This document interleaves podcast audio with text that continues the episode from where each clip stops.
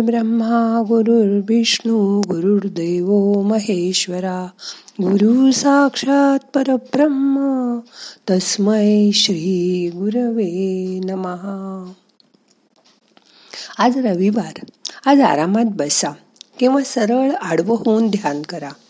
मग करूया ध्यान. शांत बसा. अथवा आडवं व्हा. डोळे अलगद मिटा. हात सैल सोडून द्या. मोठा श्वास घ्या, सोडा. मन शांत करा. दोन, तीन मोठे मोठे श्वास घ्या, सोडा.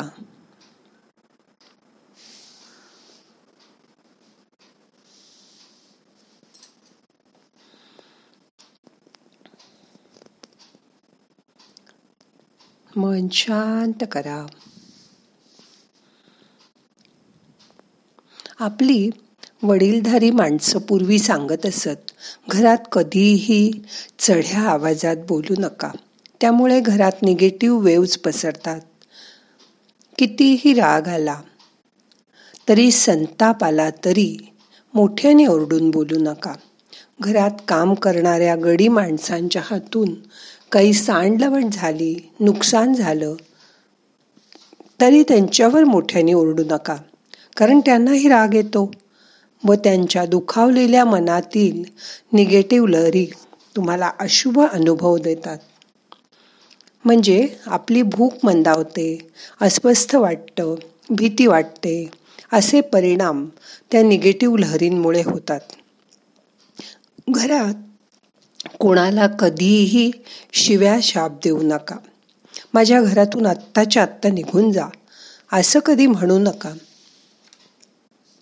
या अदृश्य लहरी आपल्या शरीरावर वाईट परिणाम करतात. त्यापेक्षा राग आला तर काही क्षण काहीच प्रतिक्रिया देऊ नका. शांत रहा. मग गवत नसलेल्या जागी पडलेला अग्नी जसा आपोआप शांत होतो तसा रागही हळूहळू आपला शांत होतो. मोठा श्वास घ्या सोडा.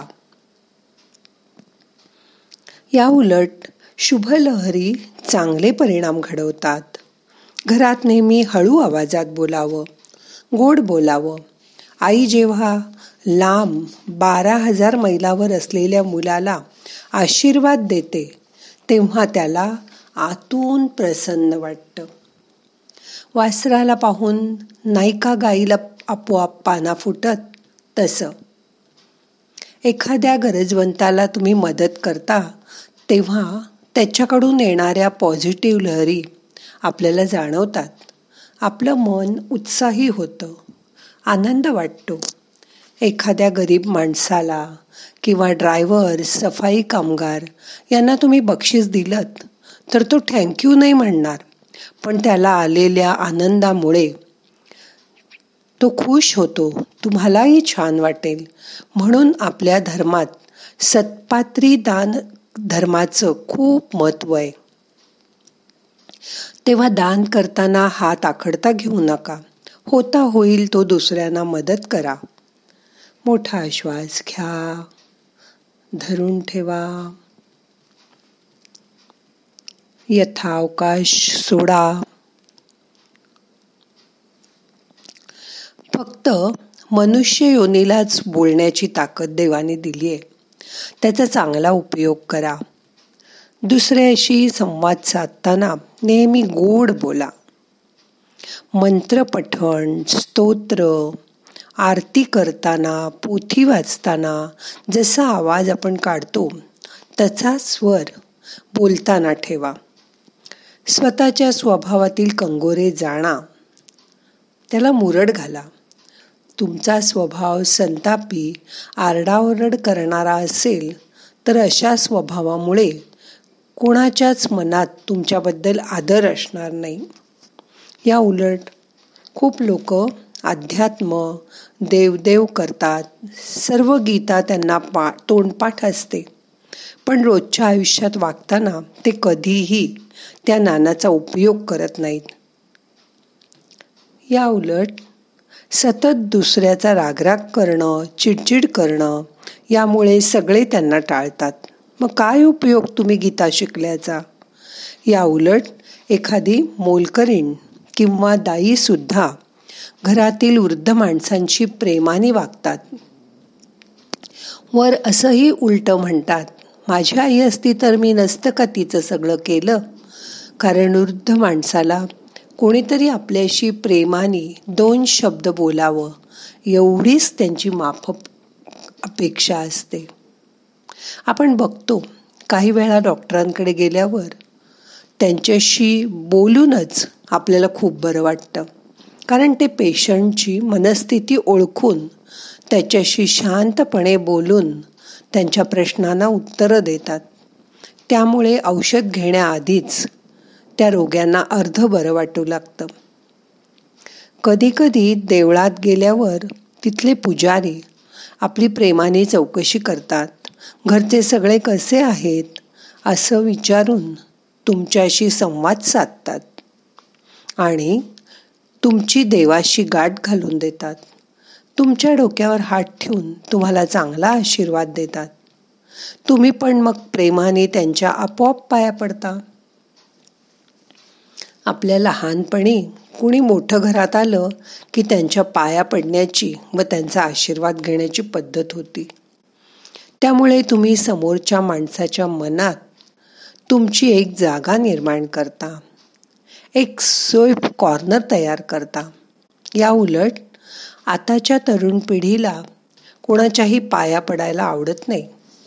कारण तरुण झाल्यावर लहानपणीची ती निरागसता संपते पण जेव्हा आपण पाया पडतो तेव्हा त्यामुळे समोरच्याकडून किती पॉझिटिव्ह वेव्स तुम्हाला मिळतात?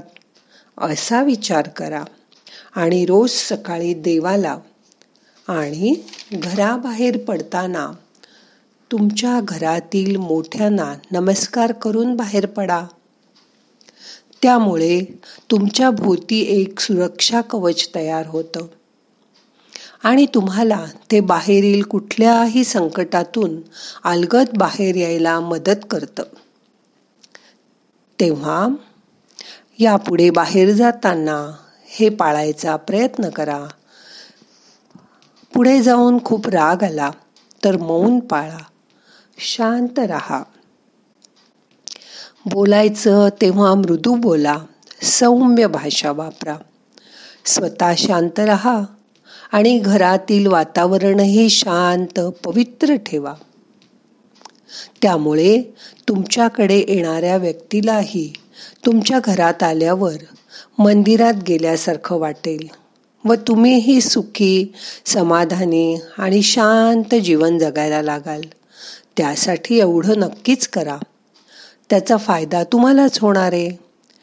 शांत व्हा रिलॅक्स व्हा. ज्याच्याशी बोलताना आनंद दुप्पट होतो आणि दुःख अर्ध होतं. तीच माणसं आपली असतात. फक्त त्यांच्याशी संवाद करा. आता मन शांत करा. दोन मिनटं असं शांत बसा.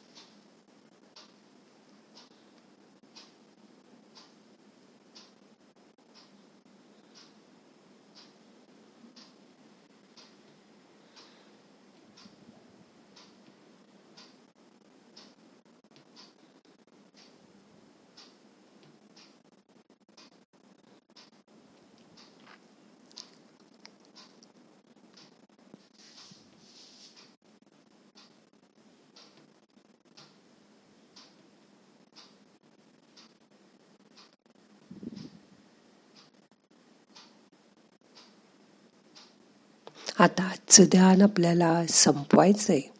प्रार्थना म्हणूया सावकाश डोळे उघडा.